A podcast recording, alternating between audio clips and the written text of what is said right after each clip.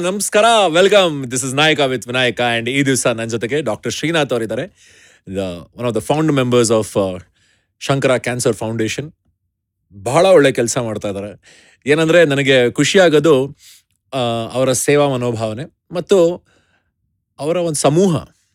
ಜನ ಎಲ್ಲರೂ ಸೇರಿ ಒಂದು ಒಳ್ಳೆ ಉದ್ದೇಶದಿಂದ ಒಂದು ಜಾಗಕ್ಕೆ ಬಂದಾಗ ಅದ್ರ ವೈಬ್ಸ್ ಅದ್ರ ಎನರ್ಜಿನೇ ಬೇರೆ ಥರ ಇರುತ್ತೆ ಅಂತ ನನಗನ್ಸುತ್ತೆ.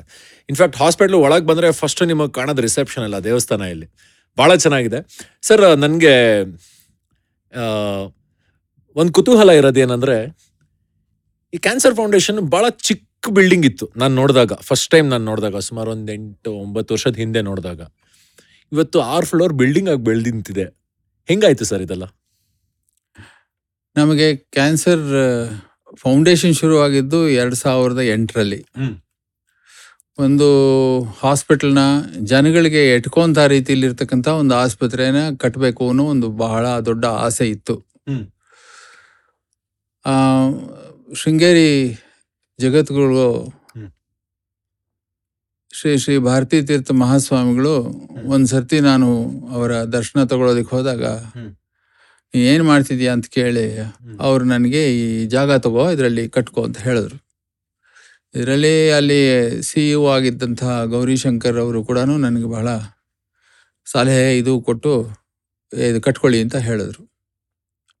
ಆವಾಗ ನಮಗೆ ಆಲ್ಮೋಸ್ಟ್ ಒಣಗೋಗ್ತಾ ಇರ್ತಕ್ಕಂಥ ಚಿಕ್ಕ ಕುಡಿ ತಿರ್ಗಾ ಚಿಗುರೋಕ್ ಶುರುವಾಯಿತು. ಮನಸ್ಸಿನಲ್ಲಿ ಹಾ ನಾವು ಆಸ್ಪತ್ರೆ ಕಟ್ಬೋದು ಕಟ್ಬೋದು ಅಂತ.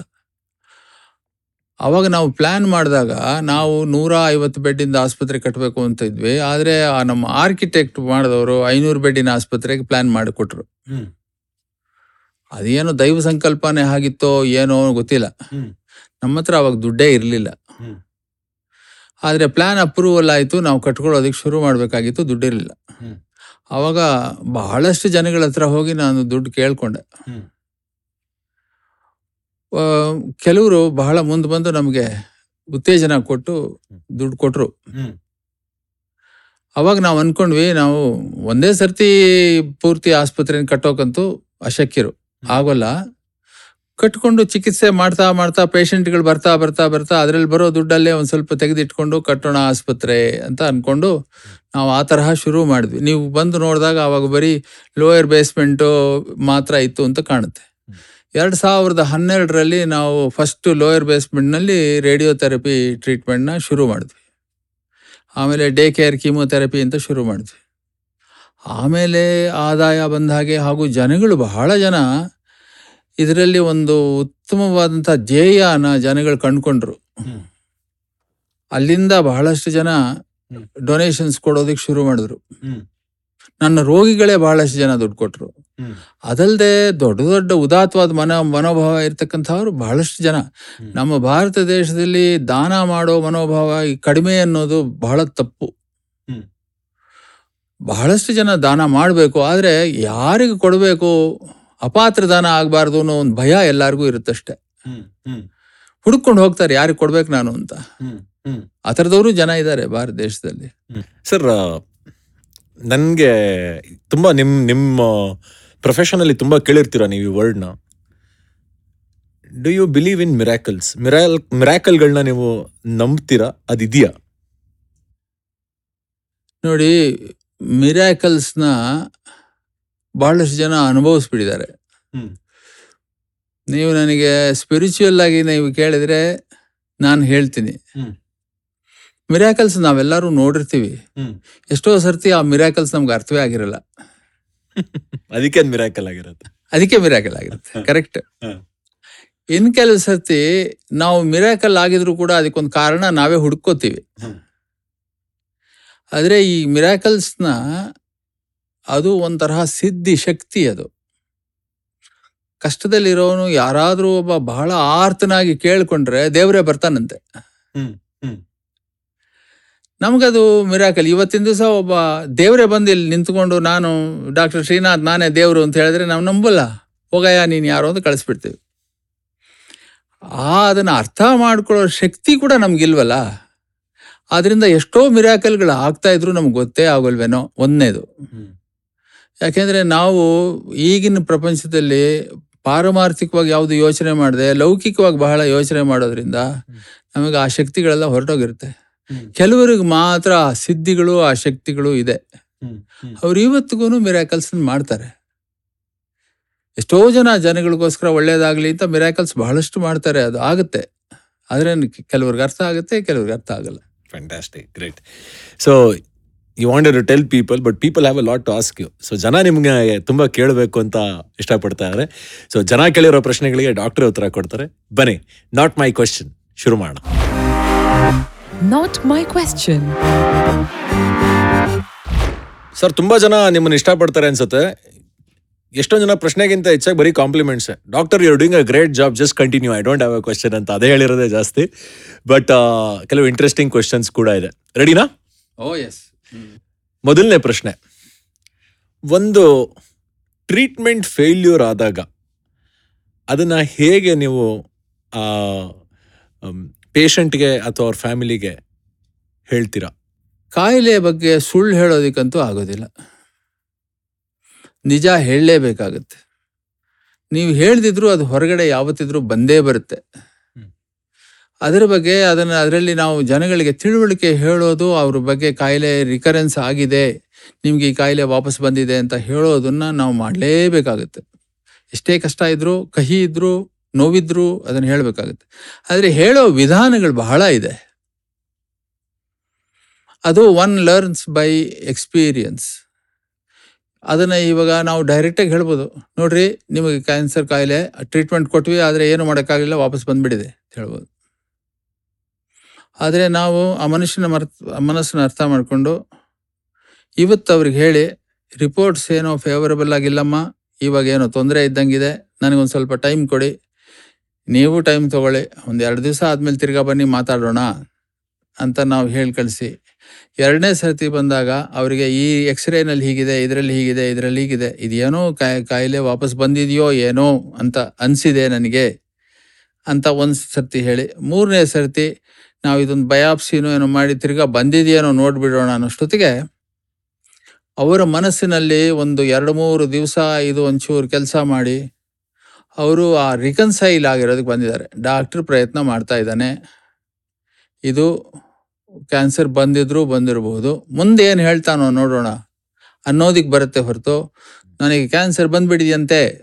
ಡಾಕ್ಟ್ರ್ ಎಂತ ಕೆಟ್ಟವನು? ಟ್ರೀಟ್ ಟ್ರೀಟ್ಮೆಂಟ್ ಕೊಟ್ಟರು ಸರಿ ಹೋಗಲಿಲ್ಲ ಅಂತ ಹೇಳ್ತಾ ಇದ್ದಾನೆ. ಎಂತ ಡಾಕ್ಟ್ರ್ ಇವನು? ಅಂತನ್ನೋ ಮನೋಭಾವ ಅವ್ರಿಗೆ ಬರಲ್ಲ? ಓಹೋ ಬಹಳ ಆಗುತ್ತೆ ಅದು. ಯಾಕೆಂದ್ರೆ ನೋಡಿ ಇದು ಒಂಥರಹ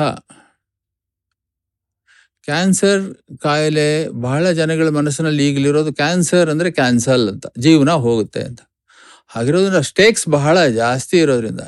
ಇವತ್ತು ಯಾರೋ ಒಬ್ಬ ಬಿ ಡಿ ಎ ಸೈಟ್ನಲ್ಲಿ ಇನ್ನೊಬ್ಬ ಬಂದು ಕೂತ್ಕೊಂಡ್ರೆ ಇವರು ನೇಣು ಹಾಕೊಂಡು ಸಾಯ್ತಾರೆ ನನ್ನ ಸೈಟ್ ಹೊಟ್ಟೋಯ್ತು ದುಡ್ಡು ಹೊಟ್ಟೋಯ್ತು ಅಂತ. ಹಾಗಿರೋ ಜೀವನೇ ಹೋಗುತ್ತೆ ಅನ್ನೋ ಹೆದರಿಗೆ ಬಂದಾಗ ಅವ್ನು ಸುಮ್ ಬಿಡ್ತಾನ. ಜಗಳ ಆಡೇ ಆಡ್ತಾರೆ. ಬೈತಾರೆ. ನಮಗೆ ಶಾಪ ಹಾಕಿ ಹೋಗ್ತಾರೆ. ಇದೆಲ್ಲ ಆಗತ್ತೆ. ಅದಕ್ಕೆ ನಾವು ನಮ್ದು ಸ್ಪಿರಿಚುವಲ್ ಆಗಿ ಒಂಥರಹ ಶಕ್ತಿನ ಬೆಳೆಸ್ಕೋಬೇಕು. ದಿನ ಜಾಪಗಳು ತಪಗಳು ಮಾಡಿ ಒಂದ್ ಸ್ವಲ್ಪ ಸ್ಟ್ರಾಂಗ್ ಆಗಿ ಇರಬೇಕು. ಅದನ್ನೆಲ್ಲ ಒಂದ್ ಸರ್ತಿ ಹೀಗೆ ಯಾರ್ಯಾರು ನಮ್ಗೆ ಶಾಪ ಹಾಕ್ತಾರೋ ಅದೆಲ್ಲ ಹೊರಗಡೆ ಹೋಗೋ ಹಾಗೆ ಮಾಡುವಂತ ಶಕ್ತಿನೂ ನಾವು. ಬೆಳೆಸ್ಕೋಬೇಕು ನಾವು. ಇದು ಸಹಜವಾಗಿ ನಡೆಯೋದು ಇದು ಮಾನಸಿಕವಾಗಿರ್ತಂತ ಅಸ್ಥಿರತೆ ಇದು ಜನಗಳಲ್ಲಿ ಇರ್ತಕ್ಕಂಥ ಅದನ್ನ ಯಾರು ಏನು ಮಾಡೋಕ್ಕಾಗಲ್ಲ. ಆದ್ರೆ ಇದನ್ನ ಹೇಳೋ ವಿಧಾನ ಒಂದ್ ಸ್ವಲ್ಪ ನಿಧಾನಕ್ಕೆ ಹೇಳ್ಬೇಕು. ಯಾಕೆಂದ್ರೆ ನಾವು ಒಂದೇ ಸರ್ತಿ ಹೇಳಿದ್ರೆ they may commit suicide also ಯಾರಿಗ್ ಗೊತ್ತು? ಇನ್ನೊಂದು ವಿಷಯಗಳು ಆಗುತ್ತೆ. ಅವರು ಮುನ್ನೆಚ್ಚರಿಕೆ ತಗೊಂಡು ಏನೇನೋ ಮಾಡಿಬಿಟ್ಟಿರ್ತಾರೆ. ಅದು ಹೋಗಿ ಎಲ್ಲಾರ್ಗೂ ಹೇಳ್ಬಿಟ್ಟಿರ್ತಾರೆ ಅವ್ರ ಮನೆಯಲ್ಲಿ ಆಸ್ತಿಗಳ ಬಗ್ಗೆ ಹೊಡೆದಾಟಗಳು ಶುರು ಆಗ್ಬಿಟ್ಟಿರುತ್ತೆ ಏನೇನೋ ಆಗ್ಬಿಟ್ಟಿರುತ್ತೆ ಅಷ್ಟೊತ್ತಿಗಾಗಲೇ. ಇದೆಲ್ಲ ನಾನು ಜೀವನದಲ್ಲಿ ನೋಡಿರೋದೆ. ನಾವು ಯಾರಿಗೋ ಒಬ್ಬ ಯಾರೋ ಪೇಷಂಟು ಯಾರಿಗೋ ಒಬ್ಬ ಒಂದು ಇಪ್ಪತ್ತು ಲಕ್ಷ ರೂಪಾಯಿ ಬಡ್ಡಿ ಕೊಟ್ಬಿಟ್ಟಿರ್ತಾನೆ. ಅವನಿಗೆ ಕ್ಯಾನ್ಸರ್ ಬಂದ್ಬಿಡುತ್ತೆ. ಅವ್ನು ಬಂದು ಹೇಳ್ತಾನೆ, ಸರ್, ನನಗೆ ಕ್ಯಾನ್ಸರ್ ಅಂತ ಹೇಳಬೇಡಿ, ನಾನು ಇಪ್ಪತ್ತು ಲಕ್ಷ ಬಡ್ಡಿ ಕೊಟ್ಟಿದ್ದೀನಿ, ಅವ್ರು ಆಮೇಲೆ ವಾಪಸ್ ಕೊಡಲ್ಲ ದುಡ್ಡು ನನ್ನ ಮಕ್ಕಳ ಗತಿ ಏನು?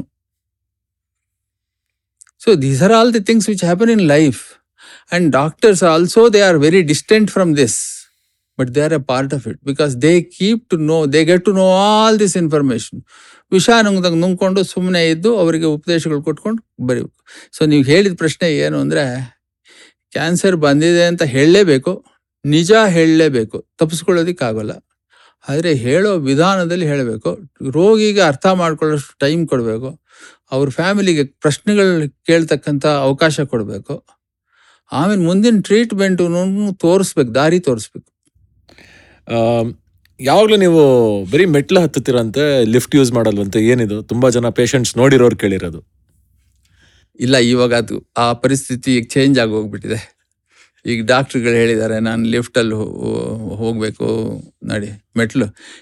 ನಾನು ಮೊದಲಿಂದಲೂ ಫಿಸಿಕಲ್ ಫಿಟ್ನೆಸ್ ಮಾಡೋದಕ್ಕೆ ದಿನ ಬೆಳಗ್ಗೆ ಆರು ಗಂಟೆಯಿಂದ ರಾತ್ರಿ ಹತ್ತು ಗಂಟೆವರೆಗೂ ಈ ಕೆಲಸಗಳಲ್ಲೇ ಇದ್ದರೆ ಕುರ್ಚಿಲಿ ಕೂತ್ಕೊಳ್ಳೋದು ಹೇಳೋದು ಆಪರೇಷನ್ ಥಿಯೇಟ್ರ್ನಲ್ಲಿ ಆರು ಗಂಟೆ, ಏಳು ಗಂಟೆ ಹೊತ್ತು ನಿಂತಿರೋದು, ಇದು ಎಲ್ಲ ಸರ್ಜನ್ಗಳಿಗೆ ಸಹಜವಾಗಿ ಆಗತ್, ಆಗ್ತಕ್ಕಂಥದ್ದನ್ನೇ ನನಗೂ ಆಗ್ತಾಯಿತ್ತು ಸೊ ಎಕ್ಸರ್ಸೈಸ್ ಮಾಡಬೇಕು ಹಾಲಿಡೇಸ್ಗೆ ಹೋಗಬೇಕು ವ್ಯಾಯಾಮ ಮಾಡಬೇಕು ಇದಕ್ಕೆಲ್ಲ ಅವಕಾಶ ಇರ್ತಾ ಇರಲಿಲ್ಲ.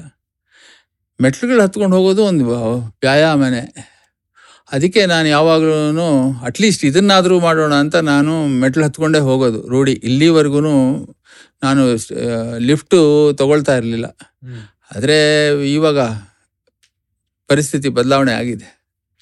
ಆಮೇಲೆ ಆಮ್, ಇವಾಗ heart health diabetes liver kidney ಇದೆಲ್ಲ ರೊಟೀನ್ ಚೆಕ್ ಮಾಡಿದ್ರೆ ಗೊತ್ತಾಗ್ಬಿಡುತ್ತೆ ಏನಾದ್ರು ಏರುಪೇರಿದ್ರೆ ಬಟ್ ಕ್ಯಾನ್ಸರ್ ಹಂಗಲ್ಲ. ತುಂಬ ಕಷ್ಟ ಕಂಡುಹಿಡಿಯೋದು.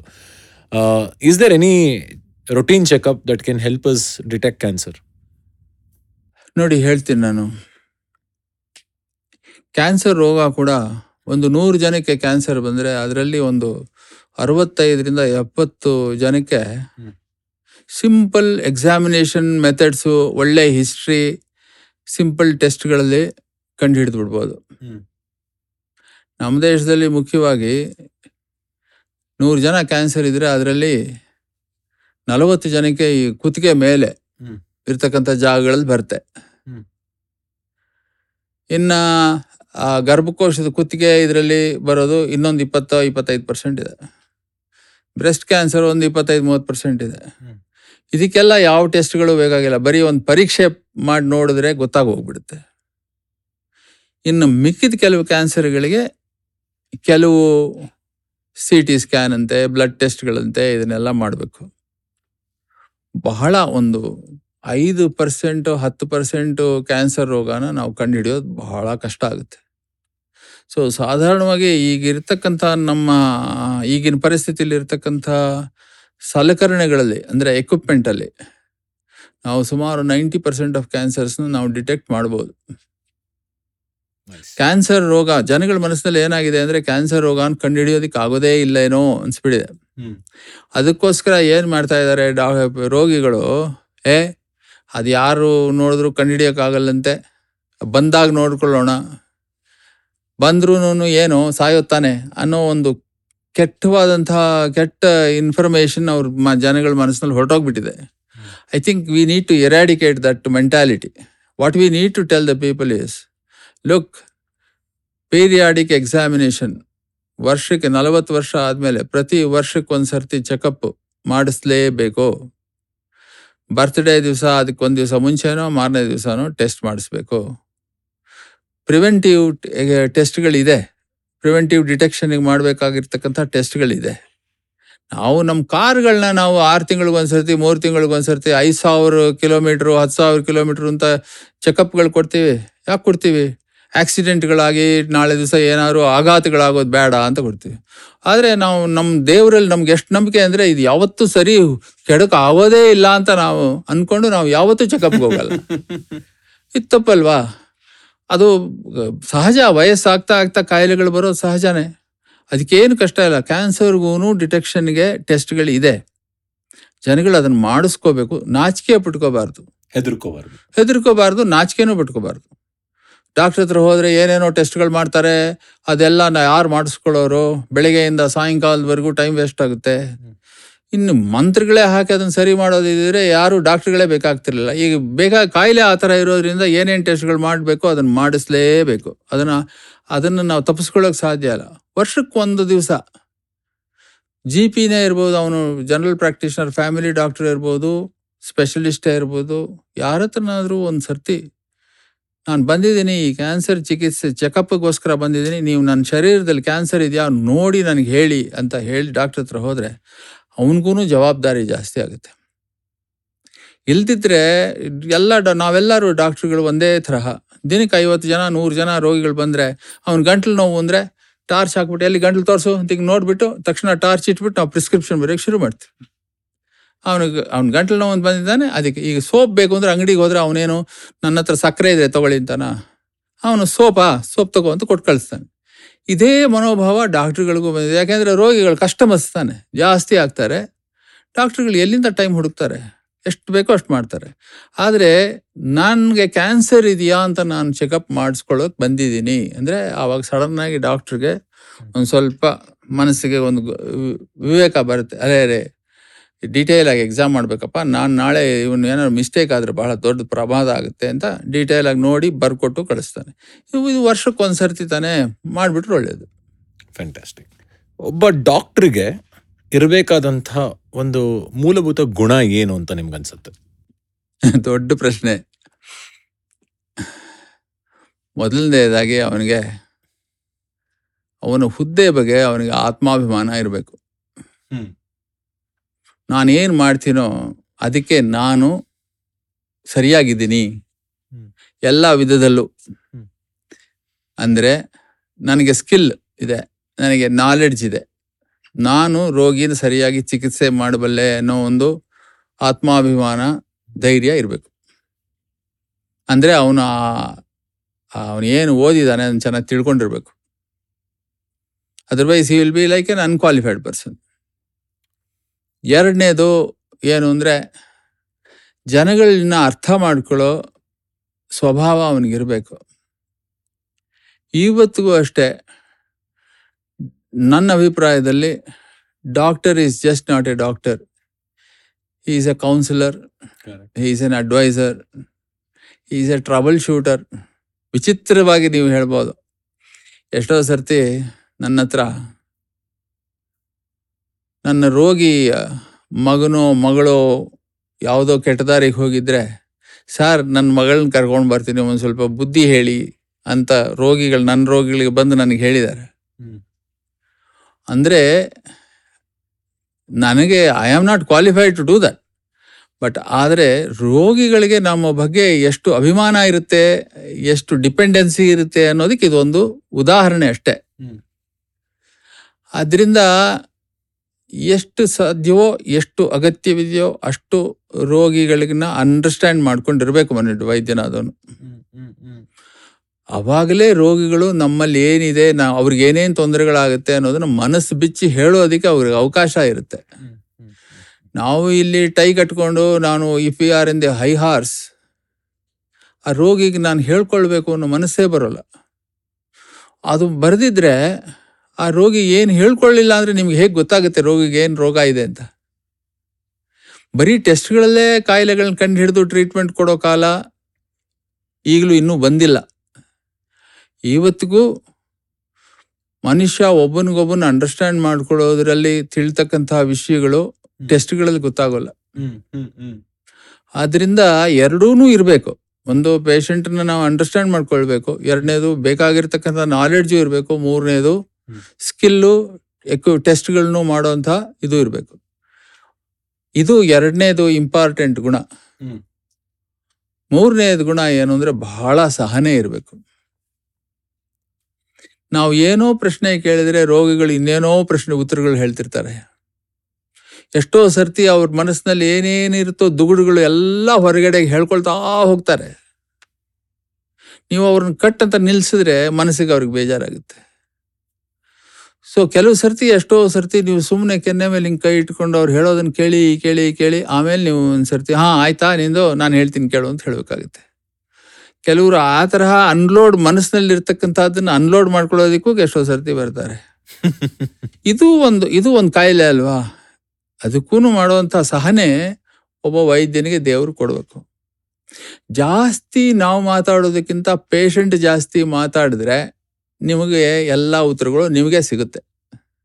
ಆ ಸಹನೆ ಬಹಳ ಮುಖ್ಯ. ಮಾನಸಿಕವಾಗಿ ತುಂಬ ಜನ ಕುಗ್ಗೋಗ್ಬಿಡ್ತೀವಿ. ಕ್ಯಾನ್ಸರ್ ಅಲ್ಲ ಇನ್ ಜನರಲ್ ಯಾವ ಚಿಕ್ಕದು ಅಡೆತಡೆ ಬಂದರೆ ಕುಗ್ಗೋಗ್ಬಿಡ್ತೀವಿ. ನಿಮ್ಮ ಪ್ರಕಾರ ಧೃತಿಗಡದೆ ಹೇಗೆ ಮುನ್ನಡಿಬೇಕು ಮನುಷ್ಯ? ಅದಕ್ಕೇನಾದರೂ ಚಿಕ್ಕ ಪರಿಹಾರ ಏನಾದರೂ? ಅದಕ್ಕೇನಾದ್ರು ನಿಮ್ಮ ಪ್ರಕಾರ ಒಂದು ಸಣ್ಣ ಅಡ್ವೈಸ್ ಏನಾದರೂ ಇದೆಯಾ? ಈ ಧೃತಿಗೆಡದೆ ಇರೋದು ಅಂತಂದ್ರೆ ಧೃತಿಗೆಡೋದಿಕ್ಕೇನೆ ಮುಖ್ಯವಾಗಿ ಮೂರ್ನಾಲ್ಕು ಕಾರಣಗಳಿದೆ. ಹ್ಮ್. ಒಂದನೇದು ಏನಪ್ಪಾ ಅಂದ್ರೆ ಅಸಹಾಯತೆ. ನನಗೆ ಯಾರು ಇಲ್ಲ ನನಗೆ ಹೆಲ್ಪ್ ಇಲ್ಲ ನನ್ನ ಗತಿ ಏನು ಅನ್ನೋದಿದೆಯಲ್ಲ that is the worst enemy ಎರಡನೇದು ತಿಳುವಳಿಕೆ ಕಡಿಮೆ ಇರೋದ್ರಿಂದಲೂ ಹೀಗಾಗುತ್ತೆ. ಇನ್ನು ಮೂರನೇದು ಮಾನಸಿಕವಾಗಿ ಸಹಜವಾಗಿ ಕೆಲವರು ಎಷ್ಟೋ ಜನ ಡಿಪ್ರೆಷನ್ನಲ್ಲೇ ಇರ್ತಾರೆ. ನೆಗೆಟಿವ್ ಮೈಂಡೆಡ್ ಅಂತ. ಜಿ ಹುಟ್ಟಿದಾಗ್ಲಿಂದಲೂ ಅದೊಂಥರಹ ಮನೆ ವಾತಾವರಣನೋ ಅವ್ರದ್ದೇ ವೈಯಕ್ತಿಕವಾಗಿ ಅವ್ರ ಮನೋಭಾವನೋ ಸ್ವಭಾವನೋ ಫೇಲ್ಯೂರ್ಸ್ ಜೀವನದಲ್ಲಿ ಬಹಳ ಆಗಿರುತ್ತೋ ಏನೋ ನಾನು ಸರಿ ಹೋಗ್ತೀನಿ ಅನ್ನೋ ದೃಢವಾದ ನಂಬಿಕೆ ಅವರಲ್ಲೇ ಇರಲ್ಲ. ಬಹಳ ಕಾರಣಗಳಿದೆಲ್ಲ ಇದೆ. ಇದನ್ನ ನಾವು ನಮ್ಮ ದೇಶದಲ್ಲೂ ಕೂಡ ಮಾನಸಿಕವಾಗಿ ಕ್ಯಾನ್ಸರ್ ರೋಗದ ಪ್ರಭಾವ ಮಾನಸಿಕವಾಗಿ ಬಹಳ ದೊಡ್ಡದಾಗುತ್ತೆ. ಅದನ್ನ ಸರಿ ಮಾಡೋದಿದೆಯಲ್ಲ ಅದೊಂದು ದೊಡ್ಡ ಜವಾಬ್ದಾರಿ. ಸರ್ ನನ್ ನನಗೆ ಈ ಪ್ರಶ್ನೆ ತುಂಬ ಇಷ್ಟ. ಒಬ್ಬ ಸಹಜವಾದಂಥ ನಾರ್ಮಲ್ ವ್ಯಕ್ತಿ ತನ್ನ ದೇಹ ಸ್ಥಿತಿನ ಹೇಗೆ ಕಾಪಾಡ್ಕೊಂಡು ಹೋಗ್ಬೋದು? ಏನಾದರೂ ಗೋಲ್ಡನ್ ರೂಲ್ಸ್ ಆಫ್ ಲೈಫ್ ನಮ್ಮ ಹಿಂದೂ ಧರ್ಮದಲ್ಲಿ ವೇದಗಳಲ್ಲಿ ಇದರಲ್ಲಿ ಏನು ಹೇಳಿದೆ ಅಂತಂದರೆ ಮನುಷ್ಯ ಜನ್ಮ ಬಹಳ ಅದೃಷ್ಟ ಮಾಡಿ ಪಡಿತಕ್ಕಂಥದ್ದು ಇದು ಧರ್ಮ ಸಾಧನೆಗೆ ಮೋಕ್ಷ ಸಾಧನೆಗೆ ಈ ಶರೀರ ಒಂದು ವೆಹಿಕಲ್ ಆಗಿ ಉಪಯೋಗಿಸ್ತಕ್ಕಂಥದ್ದು. ಆದ್ದರಿಂದ ಈ ಶರೀರನ ಕಾಪಾಡಿಕೊಳ್ಳೋದು ದೊಡ್ಡ ಜವಾಬ್ದಾರಿಯ ಮನುಷ್ಯನಿಗೆ ಅಂತ ನಮ್ಮ ಉಪನಿಷತ್ತುಗಳು ಎಲ್ಲ ಹೇಳಿರೋದು ಅದೇ ಮಾಡ್ರನ್ ಆಗಿ ಹೇಳಬೇಕು ಅಂತಂದ್ರೆ ಯಾವ ಉಪದ್ರವಗಳು ಇಲ್ಲದೆ ಚೆನ್ನಾಗಿ ಬದುಕಿ. ನಿರಾಳವಾಗಿ ಹೋಗುತ್ತೆ ಹೋಗ್ಬೋದಿದೆಯಲ್ಲ ಹ್ಮ್. ಅನಾಯಾಸೇನ ಮರಣಂ ವಿನಾ ದೈನ್ಯೇನ ಜೀವಿತಂ ಅಂತ. ಅದೇ ಇವತ್ತಿಗೂ ಒಂದು ದೊಡ್ಡ ಪ್ರಶ್ನೆ ಇದು. ಏನೋ ಒಂದು ಆಶೀರ್ವಾದ ಸಿಕ್ಕ ಹಾಗೆ. ಒಂದು ಭಾಗ್ಯ ಸಿಕ್ಕದಂಗೆ ಅಂತ. ಅದರಿಂದ ಶರೀರನ ದುರುಪಯೋಗ ಮಾಡ್ಕೋಬಾರ್ದು. ಅಂದರೆ ಅಂದ್ರೆ ಸದುಪಯೋಗ ಪಡಿಸ್ಬೇಕು. ಶರೀರನ ಸರಿಯಾಗಿ ಕಾಪಾಡ್ಕೊಳ್ಬೇಕು. ಅದಕ್ಕೆ ಎಷ್ಟು ಬೇಕೋ ಅಷ್ಟು ಎಕ್ಸರ್ಸೈಸ್ಗಳು ಮಾಡಬೇಕು. ತಿನ್ನು ತಿನ್ನಬೇಕಾಗಿರ್ತಕ್ಕಂಥ ಆಹಾರ ತಿನ್ನಬೇಕು ತಿನ್ನಬಾರ್ದಂಥ ಆಹಾರ ಅಂತ ಖಂಡಿತ ತಿನ್ನಬಾರ್ದು. ಮೈಂಡಿಂದ ಆಗತಕ್ಕಂತಹ ಪ್ರಭಾವಗಳು ಬಹಳ ಇದೆ ಶರೀರಕ್ಕೆ ಶರೀರದ ಮೇಲೆ ಆಗುತ್ತೆ ನಿಮಗೆ ನಿಮಗೆ ನಾನು ಒಂದು ಜಸ್ಟ್ ಸಿಂಪಲ್ ನನ್ನ ಪರ್ಸನಲ್ ಎಕ್ಸ್ಪೀರಿಯನ್ಸ್ ಕೊಡಬೇಕು ಅಂದರೆ ನಾನು ಸುಮಾರು ಒಂದು ತಿಂಗಳ ಕಾಲ ನನಗೇನು ಕಾಯಿಲೆ ಇಪ್ಪತ್ತ ಎರಡು ದಿವಸ ಇಪ್ಪತ್ತ್ಮೂರು ದಿವಸ ನನಗೇನು ಕಾಯಿಲೆ ಇದೆ ಅನ್ನೋದು ನನಗೆ ಗೊತ್ತಿರಲಿಲ್ಲ. C T scan M R I PET C T ಎಲ್ಲ ಆಯಿತು. ಆ ಇದರಲ್ಲೇನೆ ನನಗೆ ಆಲ್ಮೋಸ್ಟ್ ಹತ್ತು ಕೆ ಜಿ ತೂಕ ಕಳ್ಕೊಂಡ್ಬಿಟ್ಟಿದ್ದೆ. ನಾನು ಊಟನೂ ಮಾಡ್ತಾ ಇದ್ದೆ ನಾನೇನು ಊಟ ಮಾಡ್ತಿಲ್ಲ ಅಂತಲ್ಲ ಊಟ ತಿಂತಾ ಇದ್ದೆ ಎಲ್ಲ ಮಾಡ್ತಾ ಇದ್ದೆ ಆದರೆ ವೆಯ್ಟ್ ಲಾಸ್ ಆಗ್ತಾ ಇತ್ತು. ಹಾಗೆ ಶ ಮಾನಸಿಕವಾಗಿ ಮನಸ್ಸಿನಿಂದ ಶರೀರದ ಮೇಲೆ ಒಂದು ದೊಡ್ಡ ಪ್ರಭಾವ ಬಿದ್ದೇ ಬೀಳುತ್ತೆ. ಅದರಿಂದ ಶುದ್ಧ ಮನಸ್ಸು ಇರಬೇಕು. ಶುದ್ಧ ಮನಸ್ಸು ಹೇಗೆ ಅಂದರೆ ಒಂದು ಜಲಡಿಲಲ್ಲಿ ನಾವು ಕಲ್ಲುಗಳನ್ನ ಹೇಗೆ ಆಲಿಸಿ ತೆಗಿತೀವೋ ಹಾಗೆ ಯಾವುದು ಬೇಕೋ ಅದನ್ನು ಯೋಚನೆ ಮಾಡಬೇಕು, ಯಾವುದು ಬೇಡವೋ ಅದನ್ನು ಯೋಚನೆ ಮಾಡಬಾರ್ದು. ಮೊಬೈಲ್ ಕೈಯಲ್ಲಿದೆ ಅಂತ ಸುಮ್ಮನೆ ಹಿಂಗೆ ಹಿಂಗೆ ಮಾಡಿ ಮಾಡಿ ಏನೇನಿದೆಯೋ ಎಲ್ಲ ನೋಡಬೇಕು ಅನ್ನೋದು ಬಿಟ್ಬಿಡ್ಬೇಕು. ಮೊಬೈಲ್ ಯಾವಾಗ ಅಗತ್ಯ ಇದೆಯೋ ಆವಾಗ ಮಾತ್ರ ಅದನ್ನು ಆನ್ ಮಾಡಬೇಕು ಇಲ್ಲದೇ ಇರೋ ಸಮಯದಲ್ಲಿ ತೆಗೆದಿಡಬೇಕು.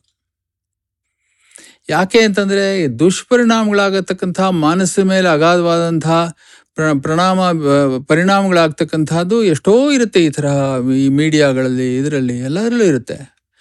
ಆ ಸೆಲೆಕ್ಷನ್ ನಮ್ಗೇನು ಬೇಕು, ಏನು ಬೇಡ ಅನ್ನೋದು ಸೆಲೆಕ್ಷನ್ ಮಾಡಿ ನಮ್ಮ ಮನಸ್ಸನ್ನು ಒಂದು ಸ್ಥಿರವಾಗಿ, ನೆಮ್ಮದಿಯಾಗಿ ಇಟ್ಕೊಳ್ತಕ್ಕಂಥದ್ದಿದ್ರೆ ಆವಾಗ ಶರೀರನೂ ಅದಾಗದೇ ಚೆನ್ನಾಗಿರುತ್ತೆ.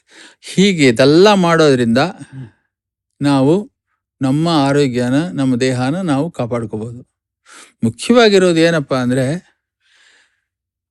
ನಾವು ಮನುಷ್ಯ ಜನ್ಮ ಇರೋದಿದೆಯಲ್ಲ ಇದು ನಮಗೊಂದು ದೊಡ್ಡ ಭಾಗ್ಯ. And the period that we live on this earth is very small.